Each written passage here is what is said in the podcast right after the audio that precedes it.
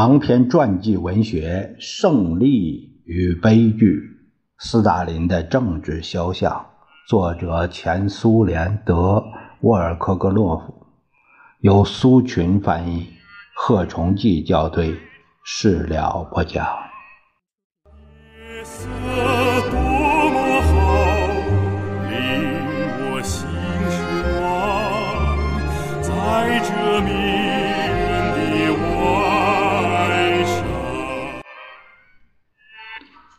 一九二七年十二月底，代表大会后，立即向各省传达了由斯大林签字的严厉指示，要求加强对富农采取强制手段，并着手进行有关集体化的直接工作。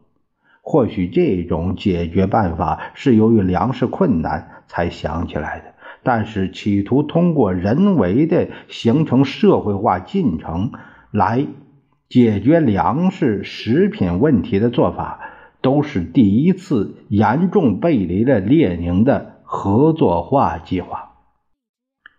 我认为，总书记决定自上而下加紧搞规模宏大的农村社会改革，不能不博得党内大多数人对他的好感。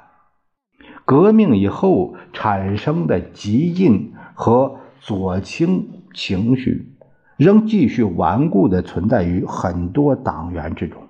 许多人想一下子就解决那些需要慎重、稳妥地加以解决的重大问题。斯大林通过长时间的思考之后，采取了千百万农户全盘集体化的政策。尽管他知道大多数半文盲的庄稼汉还不愿意这样做，斯大林解决农民问题的乌托邦独断观点，实际上表现在打算把农业生产者变成农业机器上的一颗无足轻重的螺丝钉。为此，应当使农民脱离生产资料和产品分配。实际上，斯大林是决定改变作为自由生产者的农民们的地位，把他们变成无权的劳动力。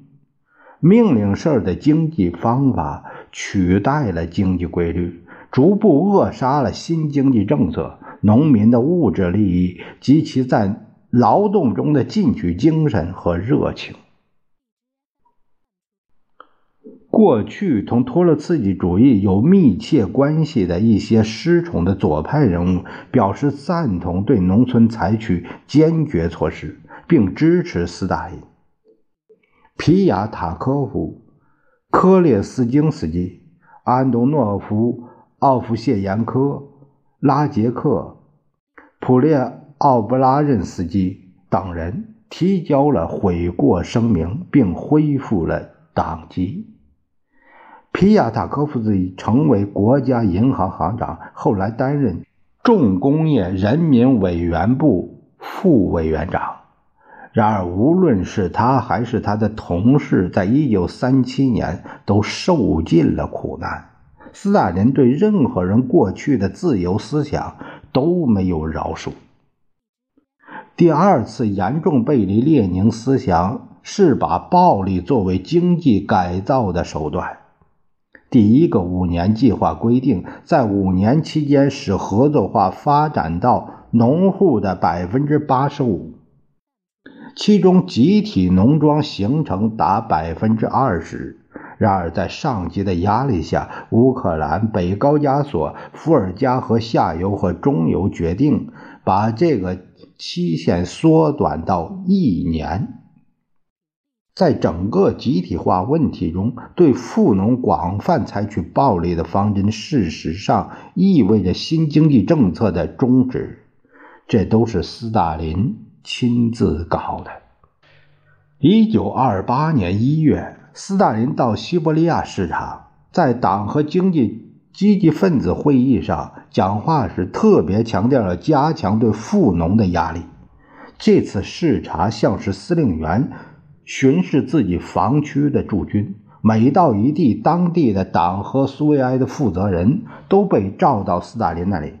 斯大林简单的听了他们汇报之后，就必然做结论说：“你们的工作搞得不好，信手好闲，对富农纵人姑息。看一看你们中间有没有富农的奸细。现在我们不能容忍这种不成体统的事再如此长期存在下去了。”在气愤的申斥之后，又谈一些具体的情况。请看看富农吧，他们的谷仓和木棚里堆满了粮食。由于保存的地方不够，连草棚也堆满粮食。每户富农有五六万普特的余粮。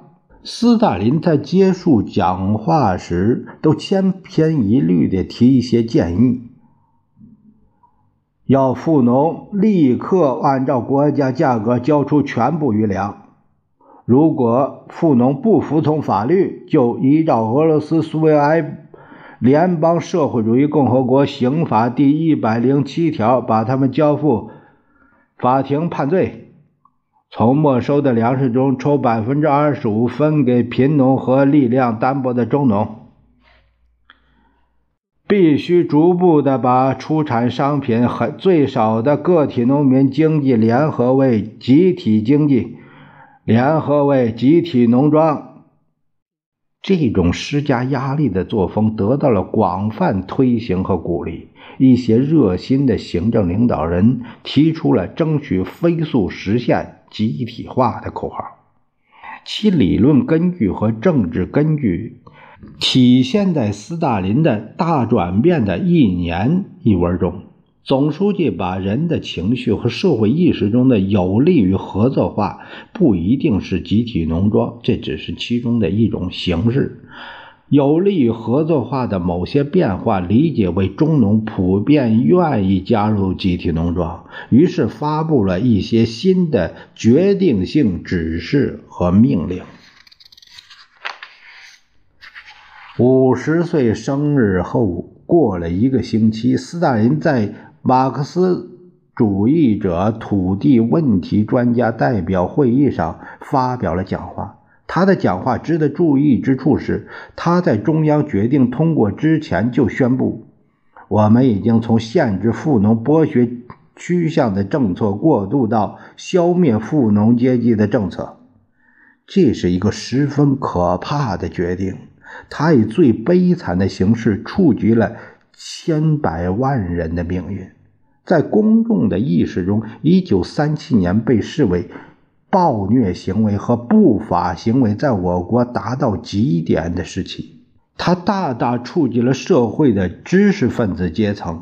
关于这一点，有如此之多的记载是不足为奇的。恰恰是那一年，成了历史最为关注的一年。二十年代末和三十年代初。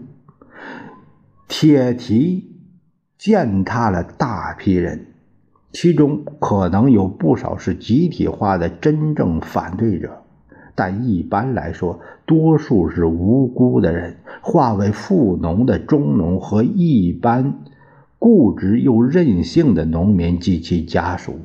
整个这一进程的细节还有待历史学家研究。也许是小农经济集体化和合作化是历史的必然，但是在这一经济变革过程中，实行普遍的暴力是不可避免的吗？可以大胆的说，这种必然性是不存在的。公有化进程应当是自愿的。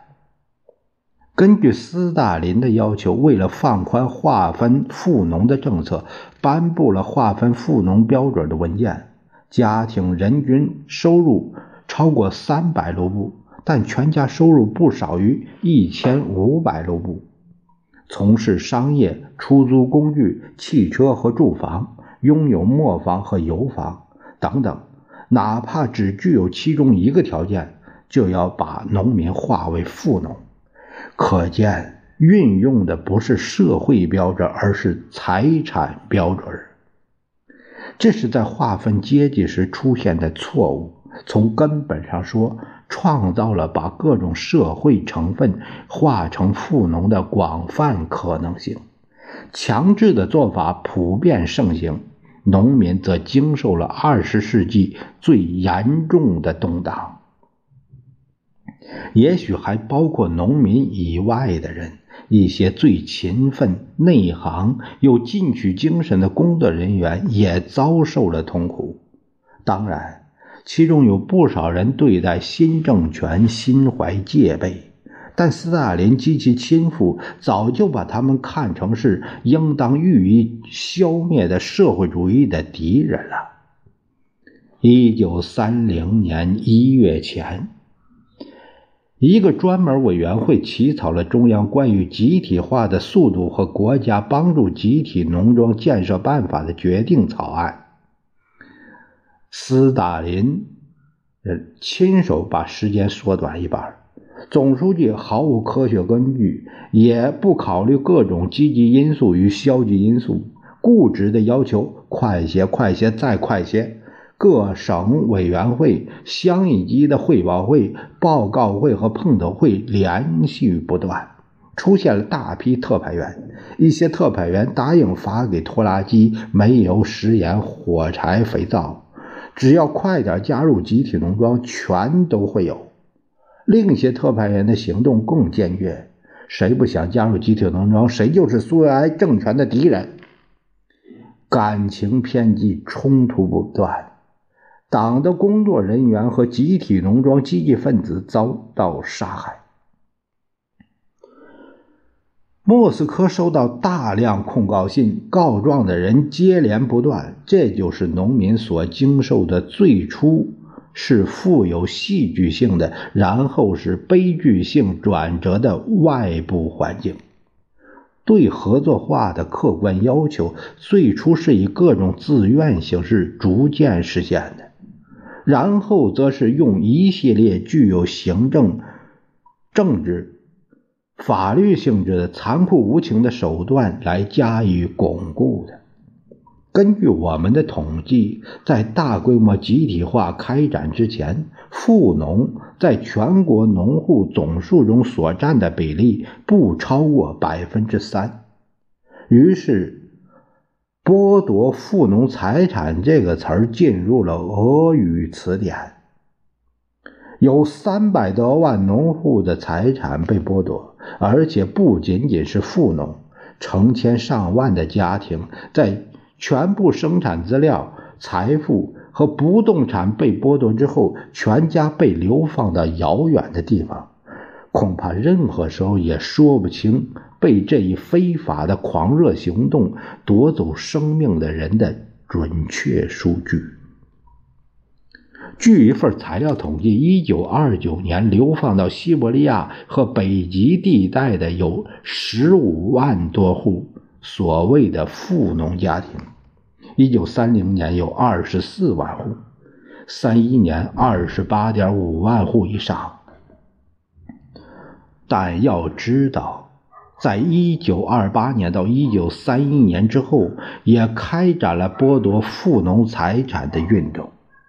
据我们统计，有八百五十万到九百万男人、妇女、老人和儿童被划成富农，其中大多数人不得不背井离乡，告别他们前辈的坟墓、栖身之所和全部简陋的家当。